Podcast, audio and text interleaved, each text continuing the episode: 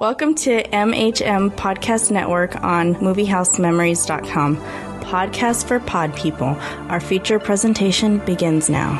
You're listening to Lunchtime Movie Review from LunchtimeMovieReview.com, and we are the children of the 80s.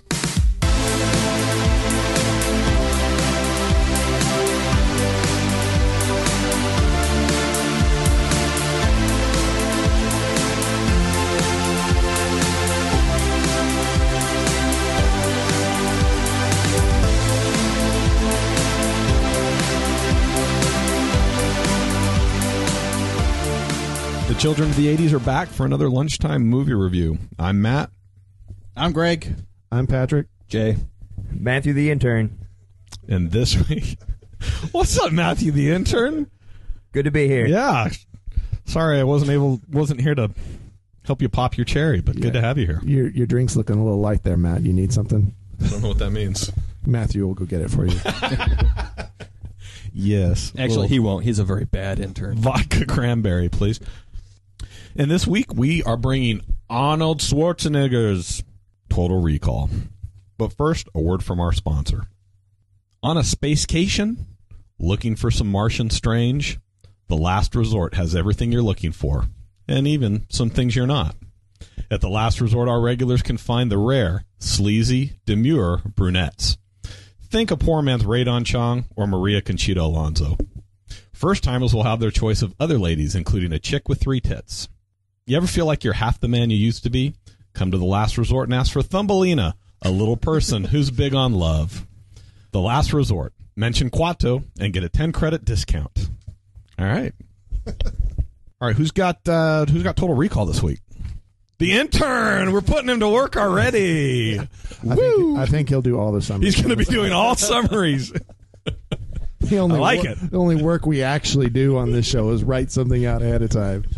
All right, give us Total Recall. Total Recall is a sci-fi film about spies, true love, and following one's dreams of nearly dying a horrible death on the barren surface of a godforsaken planet run by crooks. Still better than Detroit. The movie begins with Douglas Quaid, a veritable everyman played by Arnold Schwarzenegger.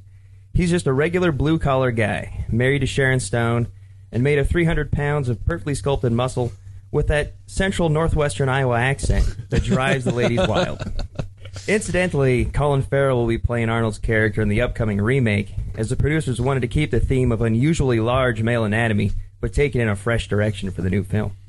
The gay news. In the future, mankind has mastered space travel and colonized Mars. However, digital photography turns out to have been just a fad, since we see a nice Fuji film ad early on in the movie. Quaid is obsessed with Mars. He's haunted by nightmares where he takes a mystery woman on a romantic hike of the red planet's barren surface and falls down a cliff only to suffocate and explode in the vacuum. Still beats my prom.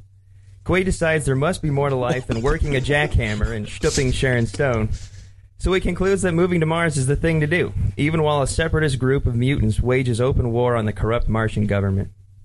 For some mysterious reason, Quaid's wife is opposed to the move and suggests that it might interfere with her overpowering and maniacal libido. Quaid comes up with the perfect solution. He visits Recall, a company that takes your money in exchange for planting phony memories of great times in your head. In the present, we call this college, but in the future it costs a lot less and doesn't take so damn long.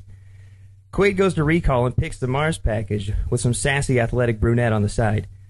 But their attempt to implant the memories leads to disaster, as Quaid flips out and becomes another schizoid ambulism, which apparently is Latin for refund. For some reason, this displeases Quaid, and Recall does the right thing. They sedate him, erase his memory, and dump him in the back of a cab, or as they call it at Arizona State, Thursday. All hell breaks loose, and everyone... We are a national podcast. This is not just targeting, our 10 Arizona listeners. No, he's a former Sun Devil. He can make those comments. Okay, fine. We'll change to the University of Miami. No, I'm aware of their status as national laughing stock, so I think it'll work coast to coast. Fair enough. All hell breaks loose, and everyone that Quaid knows decides to kill him. Even his wife manages to pull her legs out of the air for just long enough to try to shoot him and tell her boss that Quaid has gone rogue. But when he bests her too, she tells him that he's had his memories erased, that she's a sham wife, and that all of this is so secret that she must relate every last detail to him. The villain, Richter, played by Starship Troopers Lieutenant Razzik, shows up to kill Quaid and hook back up with Sharon Stone. Quaid escapes Richter with a little help from an old mysterious friend with impeccable timing, and with a little help from himself from the past. Quaid learns from a recording he made before his memory was erased that his real name is Hauser. His past self tells Quaid there's only one thing he can do to fix all this. Get to Mars. And exact revenge on Ronnie Cox, the evil Martian dictator behind the whole dastardly plot to make him bang Sharon Stone. Things aren't much better on Mars. Violence and repression are everywhere, and Quaid must infiltrate the small but plucky army of mutants resisting occupation, the future's version of the IRA. Quaid's past self leaves him one very important instruction: to go find a two-boobed hooker named Melina at a brothel called The Last Resort. Melina tells Quaid that he was part of the resistance back in the days when he was Hauser, and that she would rather not do business with him anymore, and sends him packing. At his hotel room, Quaid is confronted by a mysterious man that tells him he's trapped in a bad trip at Recall, and that he needs to be guided out of it with expert help. Quaid's wife, Lori, enters the dream to try to persuade Quaid it's all just a bad dream. Quaid responds in his typical idiosyncratic way with the help of Melina by shooting every last person in his path, including his wife, on his way back to the Little Best whorehouse on Mars, where the mysterious leader of the rebel group, Kuato, awaits him. The mutant rebels take Quaid, Melina, and their cabbie, Benny, to Kuato, and in the process, a tiny but mighty hooker named Thumbelina starts a riot, which leads to Ronnie Cox ordering all oxygen withdrawn from the mutant district. As the mutants slowly suffocate, Quaid meets Kuato, a talking psychic beer gut and leader of the terrorist army. Quato looks into Quaid's mind and sees that Quaid knows of an ancient alien device that stores air and can create a breathable atmosphere for humans. Cox's men, however, interrupt Quaid's psychotherapy and storm the rebel stronghold, having been tipped off by Benny the cabbie. Cox's men kill Quato and gather to celebrate over champagne and cornflakes. Seriously, cornflakes. That's great. In between bouts of... funny because it's true. In between bouts of gloating and evil mirth, Cox tells Quaid the truth about himself. It turns out Quaid was not being hunted for his knowledge of the alien air machine. Quaid had his memory erased in order to get close to the Resistance and expose and kill Quato. Apparently, porking one of the Resistance's key call girls was not close enough. So they erased Hauser's memory, planted some stuff about the alien air machine in his brain, and inserted him on Earth as Quaid, so he could one day wake up, head off to Mars, pick back up where he left off with Melina, and get deeper into the Resistance, because, you know, they'll trust him more the second time since he claims he's gone insane and developed an alternate personality. I guess they never thought about checking for a secret passageway in the whorehouse. Now that Quato has been eliminated, Hauser wants his body back from Quaid so he can attend the cornflakes party with Cox and Melina. This displeases Quaid, and an orgy of violence ensues as Quaid escapes and fights his way to the alien air machine, leaving a mass of gore and quips in his wake. Quaid fights his way to the air machine, but Cox awaits him and accidentally breaks the 8-inch glass barrier separating them from the harsh Martian wilderness. As the air leaves the room, Quaid manages to turn on the air machine before he and Melina are sucked outside and choke in the sand. The air machine works, saving their lives along with the suffocating mutants. In the end, Quaid and Melina ascend to a hill to watch the blue sky emerge over Mars. Quaid is unsure, though. Was it all a dream and planted from recall?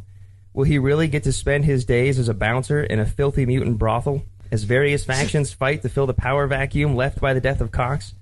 Or will he be disappointed and wake up safe next to Sharon Stone, the woman he just fantasized about shooting, for more midnight therapy sex on Earth? The viewer is left to decide. That sounded fantastic. I'll listen to Matthew the intern read that summary over watching this film ever again. All right, when did Total Recall come out? Total Recall was released on June 1st of 1990, released the same day as Frankenhooker. Frankenhooker. A character that probably would have fit in right at The Last Resort. Real well. It was also the same month as Another 48 Hours, The Adventures of Milo and Otis, Dick Tracy, Gremlins 2, The New Batch, RoboCop 2, Ghost Dad, and Days of Thunder. It grossed over $119 million, the seventh highest-grossing film of 1990, and at that time, the highest-grossing film of Arnold Schwarzenegger's career.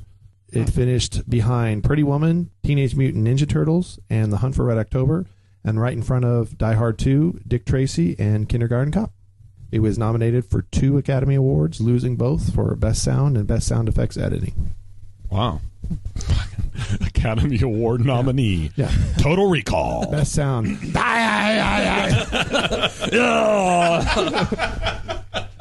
we need an effect for Arnold when he gets kicked in the balls. Ah! Screw you! Give those people some ale. We need to get the malls. That's funny. And that was Total Recall. That's it, man. We need no clips. So, June of 1990, what else was going on? June 1990, what was going on in the world? Dr. Jack Kevorkian assisted an Oregon woman to commit suicide, sparking a big national debate on the, quote, right to die. Nolan Ryan pitched his sixth no-hitter, beating the Oakland Athletics. East and West Germany began to integrate and by merging their economies. Now, Nolan Ryan actually pitched a no-hitter, okay? Not a one-hitter like you reported the other on the Batman. Yes. Wait a minute. He brought up a some pitcher pitched a one-hitter. Nolan Ryan pitched his second one-hitter. One-hitter. I can, you know, there are some events when you know where you were when they happen, and that was one of them. His second no-hitter. Second one-hitter. One-hitter. So he I remember seven, I was. Seven no-hitters, but the second one-hitter, that's the one that really counts. It was a slum loss. Anyway, the number one songs for June 1990, Vogue by Madonna, Hold On by Wilson Phillips, It Must Have Been Love by Roxette, and Step by Step by New Kids on the Block. I was about to say, is this gay news? That is horrible. June 1990. Oh, they were just waiting for some grunge, man. Whew. That's bad. No gay news? That was the gay news. New Kids on the Block was the gay news. All right. Well, Total Recall. Let's talk about Arnold in Total Recall. I mean, this to me is as quintessentially Arnold as you get. I mean, he's in his heyday at this point, right? Box office gold. I mean, Kindergarten Cop was also in the top 10. And that was the very next one he did. Nana Tuma. Yeah, wow. I mean, it's technically a big year for him because he does have two top 10 films. This, at the time, is the highest-grossing film he has until T2 comes out a couple of years later. He's on an uphill swing. All his films are progressively getting higher box office revenue. He'd done Twins a couple of years before, so now he's diversified and can do comedy and terrible action. Bona fide actor. Shows some great range. Yeah. Great range. So, as far as the action films though that he'd done before that, what are some of the ones that we'd recognize? Well, the highest-grossing one prior to this was Predator, which made $60 million, about half as much as this did. Which was more of an ensemble piece. Yeah, it was. I mean, although the ensemble died. But sure. So, Conan the Barbarian, which made $40 million, and Running Man, which made $38 million. You can't mention Conan the Barbarian without mentioning the supreme sequel. Red Sonja. and Conan the Destroyer. Oh, my goodness. That is quintessential Arnold right there. But that's Arnold showing off. Yeah, not nearly successful as Conan the Barbarian. Raw Deal is before this. Sure. Raw Deal is before this. Commando, obviously, because that's early. Commando, Terminator, all those films were before this. So. Kind of leading up to this year with Total Recall and Kindergarten Cop just becoming huge for him. He's pulling in tons of money at this point. Yeah, and then he solidifies it with T2, I think, which was 1992, 2 years later, and... I think that's the highest grossing film of that year. So then he's Arnold from that point forward. And I say, I guess, quintessentially Arnold because he always has kind of the quips, right? He's known for the quips, and this has just riddled with them. I mean, that's all he's got. Which probably started with Conan, or maybe even with Pumping Iron. Well, or Hercules Goes to New York. Starts with Commando, right? I mean, right? No, I think it's Pumping Iron. I'm coming in the gym. I'm coming at home. I'm coming all the time. And then the pump is like coming. But this is pretty much all he does throughout the film is different little one-liners. It seems like, but he's got his comedy chops in with Twins, so of course he's going to kind of show that off. No, I've got a funny line here. When I put the drill into him, I'm going to say, screw you. Yeah. No. I mean, in hindsight now, it's really, really bad. As well. Cheese. Bad cheese. So, yeah. And Sharon Stone, what did she do before this? She had done Police Academy 4. Who hadn't she done? She was in Police Academy 4. Police Academy 4, Citizens on Patrol, Action Jackson, and Above the Law, all supporting roles. Wow, so this is a breakthrough role for her. Yeah. Yes. Steven Seagal's Above the Law before Hard to Kill, which is the only Steven Seagal worth watching, I submit. But Oh, wow. So she had done nothing, but then after this, how long after this is Basic Instinct? I think it's 2 years after this. I think it's the same year T2 comes out. Okay. But talking about Basic Instinct, let's talk about the director of this film. Who directed this? Paul Verhoeven. So he Verhoeven. He had directed a couple of foreign films, The Fourth Man, Flesh and Blood, came to America with RoboCop, which has got a very kind of... He sounds like he's from Iowa, too. Yeah, he is. A very strong Iowa accent. So drives the ladies crazy. Does. But he's got kind of a very similar...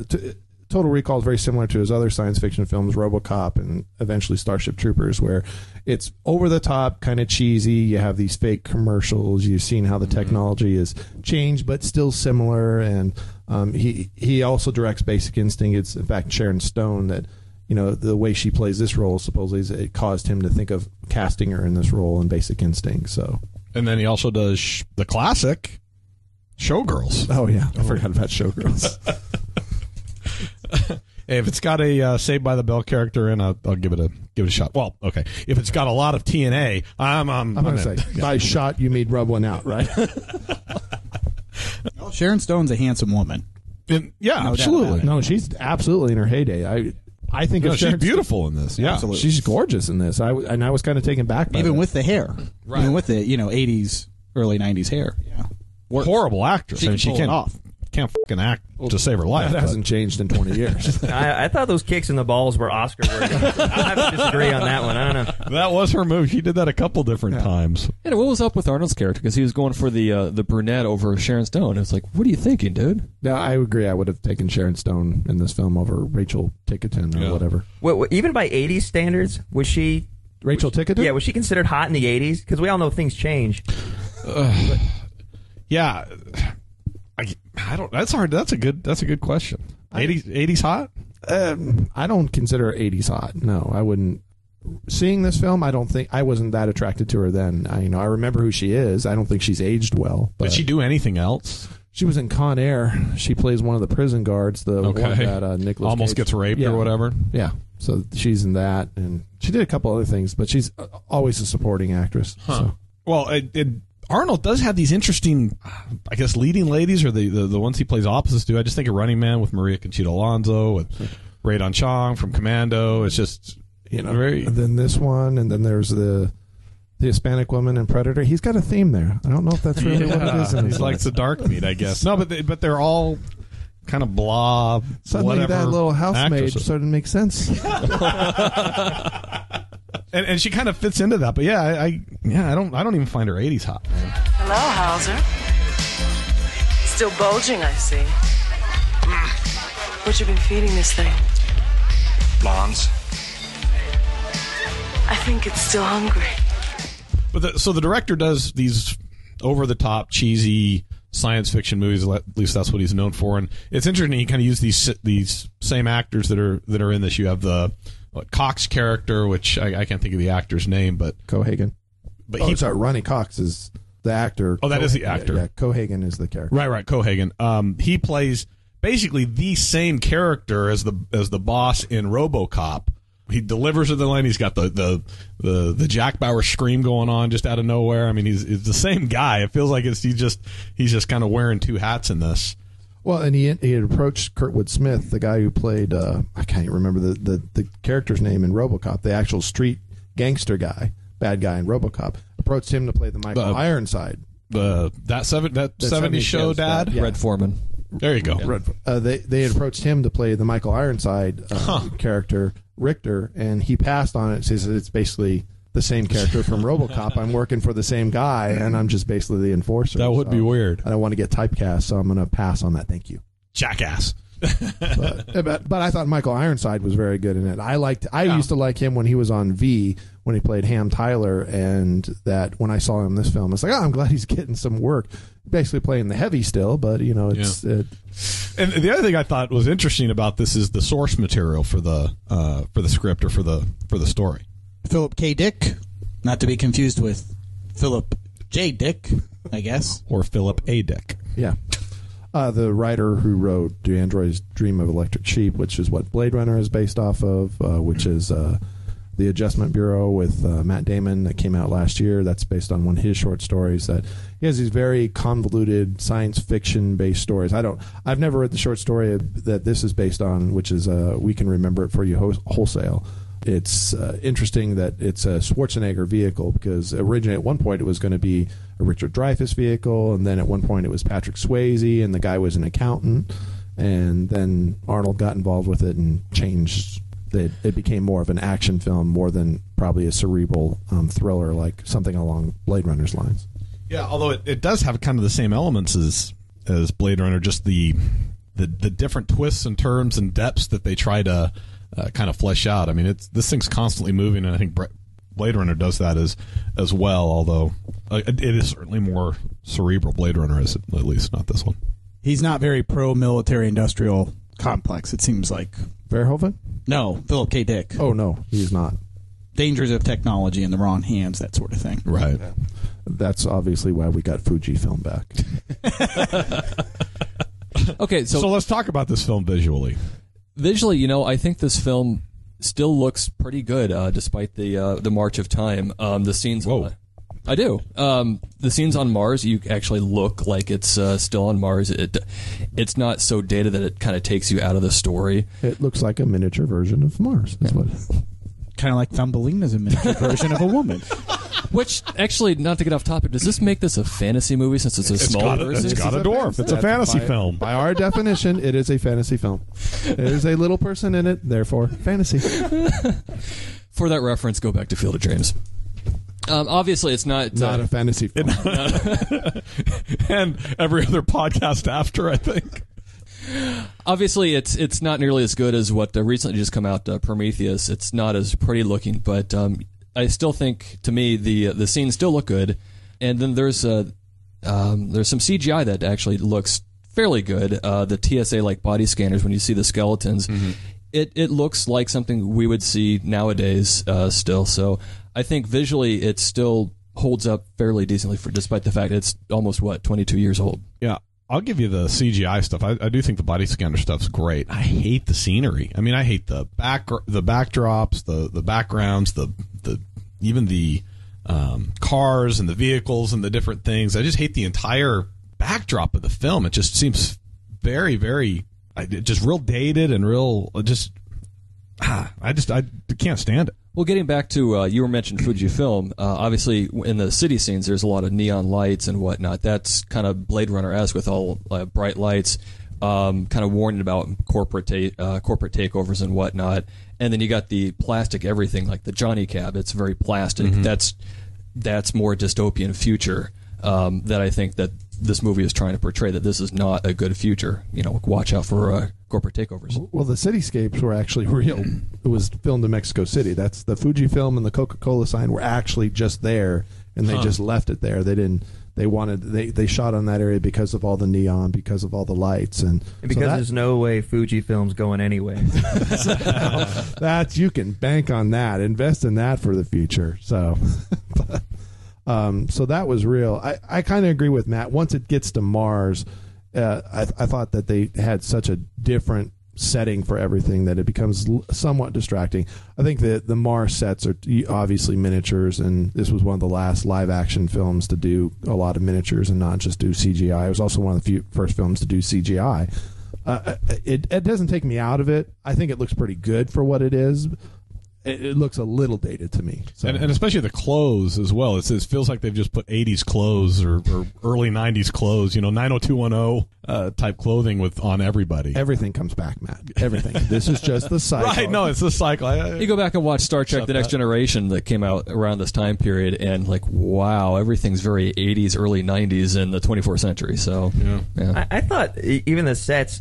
The Mars sets, they didn't sell it very well. I understand why it would feel claustrophobic, but it was so small that it almost it failed to sell a story.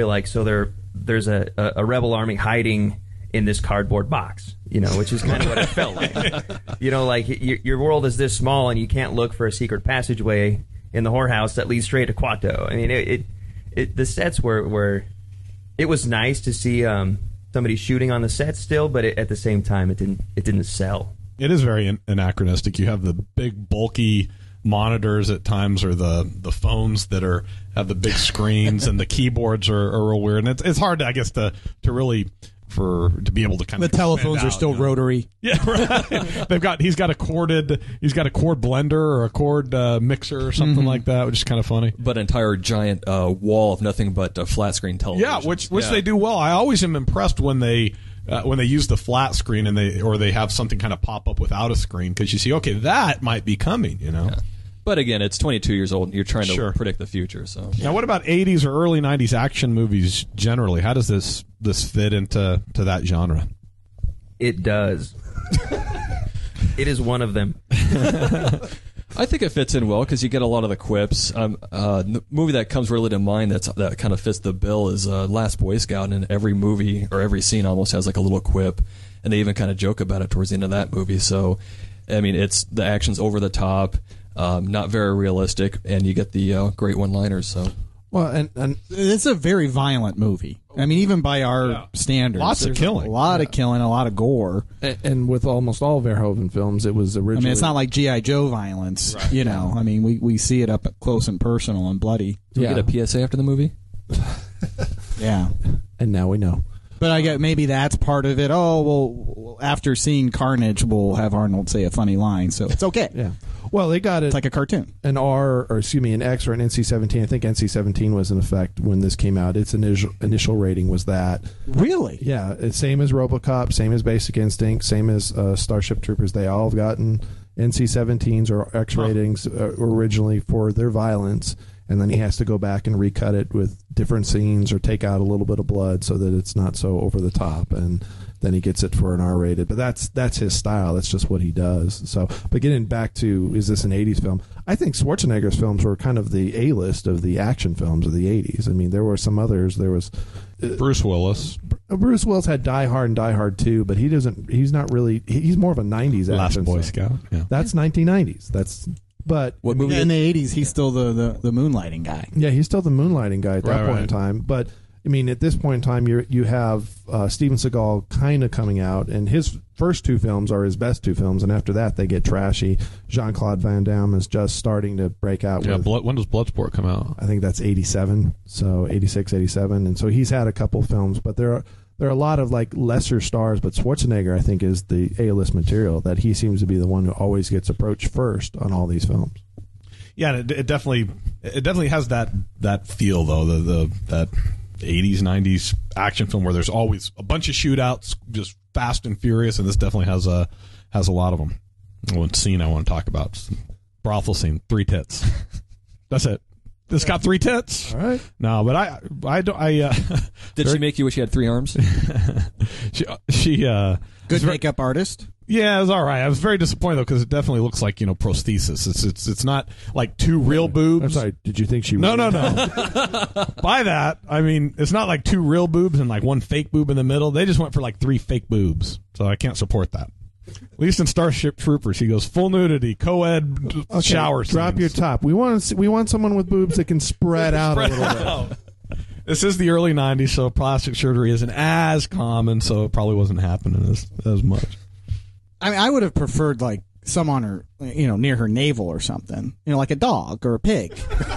You know, mammaries. Yeah. That's the real happy trail. Sure. What? Your fantasies are freaky, Greg. What did you all think about kind of the mutants and the scenes with Kuato, which is kind of the absorbed... yeah, that I remember when I first saw it, and that freaked me out. So looking back now, it looks... you can pick it apart. Oh, it's not great. It's pretty effective. Yeah, I mean it's gory. It's kind of graphic. That and even the Benny's hand and that some of that stuff. It reminded me a bit like The Thing is some of that stuff. It looked a little thing like, I guess. But did you think it looked good? It was effective. Does it look overly cheesy and overly dated with the effects? Well, I thought it was necessary for Quato to be a mutant and even in that form of a mutant. But I thought the fact that you had all these mutants, that they're introducing that solely for that plot point, and that they didn't really serve any point to them being mutants other than to make Quato, this is how he hides out, is he's actually a second person to this person. And so. that that's how Kuato knows the future, can read minds. Because all the other mutants can, fortune tell and guess your birthday. But say you're a Taurus. Like, really? What's your birthday? Yeah. 1 in 12 chance. And apparently they didn't get that message or predict the future. I shouldn't go to work today because they're going to shut off the fucking air. I thought it was done pretty well most of the time. Some of them it really seemed tacked on, like the face guy. Like, right. The piece of meat over his face or whatever. I imagine that started with the joke and went back to, well, let's throw something on a guy's face. You know, like because it was just like, I've got some extra makeup here, like, you know. Right. Yeah. Pull a Sancho the Wizard sleeves face. So then we come to the ending. So we talked about the ending. What is the ending, essentially, and how is it left? Is it Dallas? Is it all a dream? Well, it was left purposely vague by the director. The director's intent... That was intentional. It was intentional that you can either believe that this is a straightforward action film, that he is a spy and has saved the planet of Mars, or you can take the director's point of view, which is that this was all a dream. This is all a recall. And because everything that happens in the film is told to you as the film goes on. When they're about to implant, they said, oh, blue skies on Mars. That's weird. Even the fact that who the girl is, that she's on the screen before he gets implanted. And the guy who comes to his hotel room, the recall representative, tells him exactly what happens the remainder of the film. But they cheat, though, because they do show us scenes where our protagonist is not present. So how is he... having a memory of something when he's not there? Yeah. And there's several of them. It's not... Yeah, when he starts the schizoid embolism, you got the doctor rushing out to the salesperson, get in here right now. How's he going to see that, you know? Yeah, but if, he's supposedly, if you believe that he's really a person, he sees all this Martian equipment and this conversation about what it does when Quato's drawing it out of his memory, but he's not present for that. He's not there. This is just the other people having this conversation. So how does he know that information? So that, there's a lot of creative license to it. The director says that it's supposed to be a dream. And when it whites out in the end is that what he was foretold by the recall guy is that he is getting lobotomized. Richter's reaction when he sees his wife, who he's whored out, dead. Quaid's not there or Hauser's not there. So there are multiple images and multiple scenes that he cannot experience, right? It's cheating. So it's not like The Sixth Sense where when you go back, Bruce Willis is present for everything that happens. So it is not as well made as Sixth Sense that they put things in. So they do cheat a little bit, which I think if they had played it where you're right, going back, Arnold is present for all of this. He at least is within earshot. He can hear what's going on or he can see what's going on, and everything that we see. Oh, it could be. It could be just an implant. It could be just a memory. I would agree that that's kind of unfair. But for a dream sequence, I don't think it's totally unfair to say that. The thing I thought was peculiar, if the director actually said this is a dream, is that his friends and family are suspicious of him before he goes to recall, which to me I thought was completely unfair because, his work buddy is like eyeballing him. Oh, you're going to go to recall, huh? Recall. Might have to put you up against a wall for that. And then his wife is kind of acting strange too. Like, don't look into this stuff. To me, that was very unfair. If this is really supposed to be a dream, because if one of you guys told me you're going on a cruise, I wouldn't be like, I might have to shoot you. Yeah. My problem with the ambiguous ending is the type of film that this is. Is that it is the cheesy, over the top. It's not. There aren't really. It's not telling a story about humanity or about something real deep that they want you to really get. It's just, it's kind of mouth-breathing, popcorn-eating action film. And it works in Blade Runner, for example, and it works in some of these other films because there are other messages there and other things you need to think about humanity and about all the different things we talked about. Go listen to us and masturbate each other on Blade Runner for 2 hours. That is not what we did. Do not go and listen to it for that purpose. You want to hear us talk about Blade Runner, let's go. But Matt and Jason may have done some other podcast recording that I don't know about. Well, no, we geek out over Blade Runner and all this stuff, but there's a lot of depth there that is so lacking here, which makes... the ambiguous setting to me in this type of film just a cheat. Just, aren't we cute? Well, no, and I agree with you in that the fact that you use Schwarzenegger, and Schwarzenegger is not known for his deep films, and that I think the audience was going to go along for a popcorn ride, and that's all it was to them, and the vast majority of people, that the director intended it that way, And I think the studio would never have allowed him to do that kind of film, that straight kind of Blade Runner, ambiguous ending film with Schwarzenegger, because the audience would not have, right, would have, wait a minute, all this was a dream and that he just got lobotomized. That would have been, they wouldn't, that would have been too far for them to stretch. And I think he leaves it that way, and he says, this is what I intended to do. I agree with Greg. He did cheat a little bit. He didn't do it a Sixth Sense way where it's just so perfectly done that it causes someone to go rewatch it. You can rewatch this now, and it's, you're not going to pull anything different, right, other than the fact that I say at the end, supposedly him the whiteout is him getting lobotomized, is just as it was predicted earlier in the film. Yeah. Well, and I want to, again, juxtapose it with Blade Runners. You can go back and see a lot of tiny, subtle little things in Blade Runner to say, does it mean that, or does it mean this? You know, is he an android, or is he a human, and what's the meaning of this? And they do a really good job throughout that film that justifies repeat viewings for that reason, whereas this one just doesn't. No, they are very overt about it. I mean, it's direct lines. They're showing you stuff. They're telling you stuff. It's, you know, if you don't put the pieces together, then you're just not paying attention to it. It's not coy. You know? And I bring up Blade Runner over again, because not just because it's an ambiguous ending, but because the author of the book is the same. And I'm wondering if the film, if that's what he did in this film, and it's more overt and it's more, I guess, more well done in the book. And I don't know, I don't think anyone here has read that, but that caused me to kind of wonder that if the book does that. Send us a comment. Let us know if you've read the book. Comments at lunchtimemoviereview.com, please. Chris, if you're listening, send us a comment. Oh, wait, I'm getting an email. So they are remaking this in 2012. Yeah, with Colin Farrell. And Kate Beckinsale is playing the Sharon Stone role. So that's... I like me some Kate Beckinsale. You know, Jessica Biel as the Melina. Is that all right? Yeah. It's a step up. That's two upgrades. Yeah, that works. You can see why somebody would actually go to Mars. If that was the case. Mm-hmm. So yeah, that's true. Yeah, absolutely. Oh, that's an interesting. Has she been doing anything lately? Justin Timberlake. But. She was in A-Team. That's the last movie I remember her from. Was she in A-Team? Yeah, she was the specialist. All right. Well, good for them. No, I'm interested to see what they do with it, actually, and seeing it. Yeah, the previews make it look... I just think it's funny that Jessica Biel is considered ethnic from Hollywood. It's like, you know... You know, this is kind of like Raquel Welch being, well, she's Latina. It is. No, give me a break. You know, you mentioned that we can almost find something overtly racist in every film that we've reviewed so far, and not as much in this one that I can think of. Off, you know, you got Benny, who's just kind of plays straight black guy, right? So I don't mean straight like, you know, all the like people non-homo. Mars are just mutants. One's small. One has three boobs. One guy's got a vagina on his head, and she's Latin.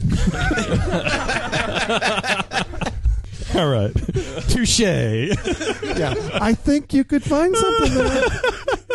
And just not towards black people. All these white guys from Earth. Yeah, I'm going to say not towards black people, except the only black guy was the mutant. Yeah, one of the mutants, yeah. I'm glad, though, the future is what it is. I mean, we white people are so scared because, you know, the future seems to be we're going to be minorities. I mean, it's there already.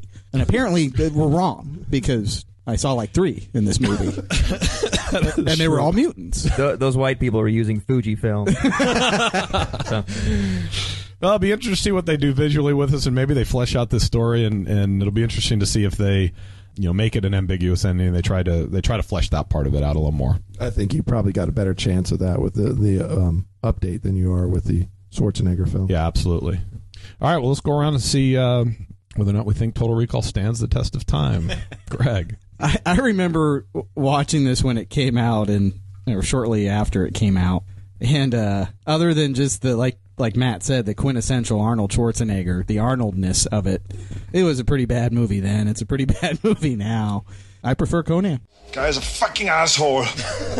Wow. I mean, I'm telling you, you watch Conan the Destroyer in particular, you can see Arnold mulling over things.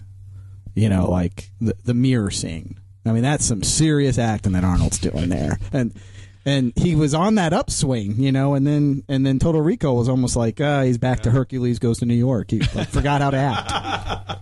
So yeah, no, does not stand the test of time. Counterpoint, Jay. Wow. Well, I remember watching this when it came out. I liked it then, and I still like it. It's an entertaining movie. It can be you can watch it for different reasons. You can watch it as just a pure action movie, and you can still be entertained. Or if you can watch it as the another movie that by the same director with Starship Troopers, RoboCop, as just a dystopian warning of what the future could be. Looking back on this movie, it's the future in this movie is almost a very Brave New World-esque, how you got a bunch of new toys and gadgets to kind of distract the populace from what's really going on. Don't pay attention to the rebel base up in Mars. You know, play with your Fujifilm, watch your big screen TVs, go on your cruises to Saturn. And it's just an interesting take on what the future could bring. It's just a good all-around movie. I like it. Stands the test of time. Patrick. I worked in the theater when this came out. I saw this in a midnight screening. I didn't really know much about it other than the trailer I'd seen a couple times. And I liked Schwarzenegger films, but I wouldn't say that I was a huge fan of it. I enjoyed it back then. Kind of caught me off guard how much I enjoyed it. I really still like this movie. It's got a lot of flaws.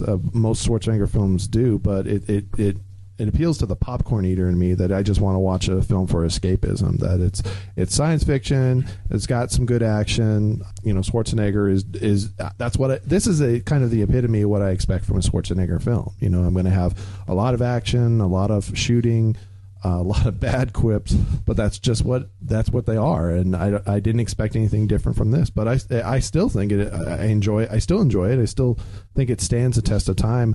I'm surprised they're remaking it. I'm surprised they're remaking it with who they're remaking it, and I'm surprised based off what I've seen so far of it that how much it looks the same. That I don't think it doesn't look like they're updating much in it. So I'm curious to see what they do in the Colin Farrell version of it.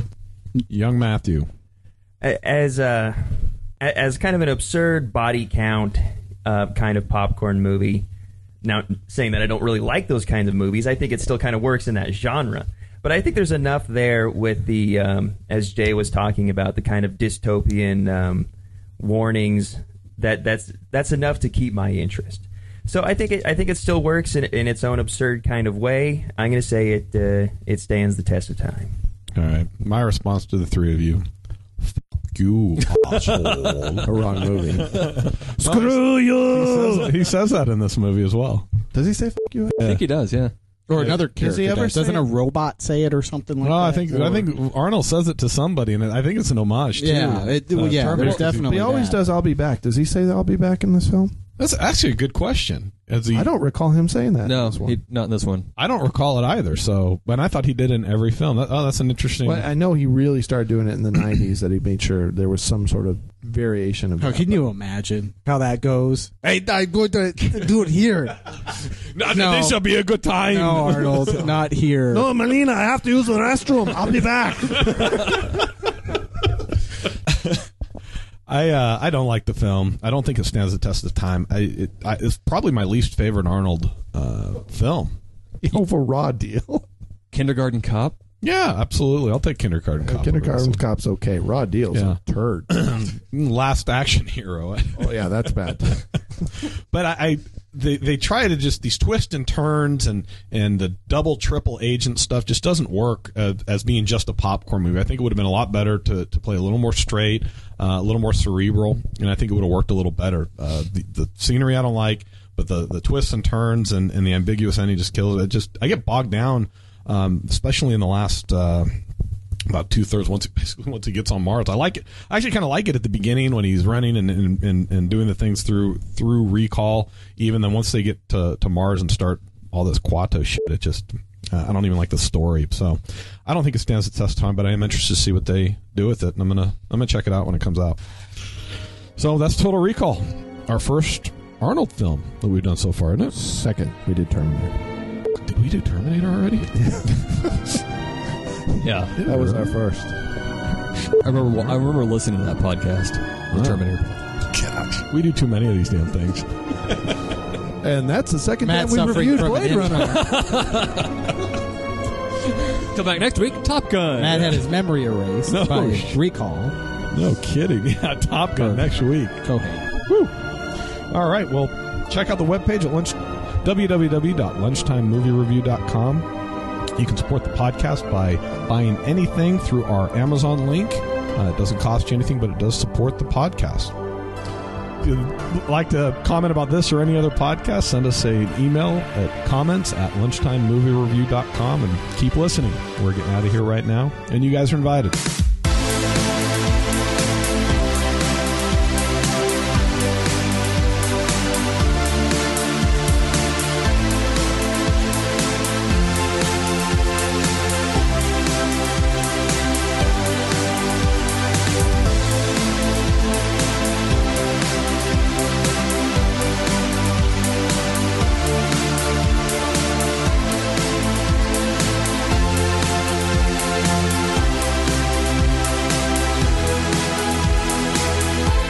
This podcast is intended for entertainment and information purposes only. The theme music for Lunchtime Movie Review, Fireworks, is provided courtesy of Alexander Nakaranda at serpentsoundstudios.com under a Creative Commons Attribution 4.0 license. All original content of this podcast is the intellectual property of the MHM Podcast Network, Lunchtime Movie Review, and Fuzzy Bunny Slippers Entertainment, LLC, unless otherwise noted.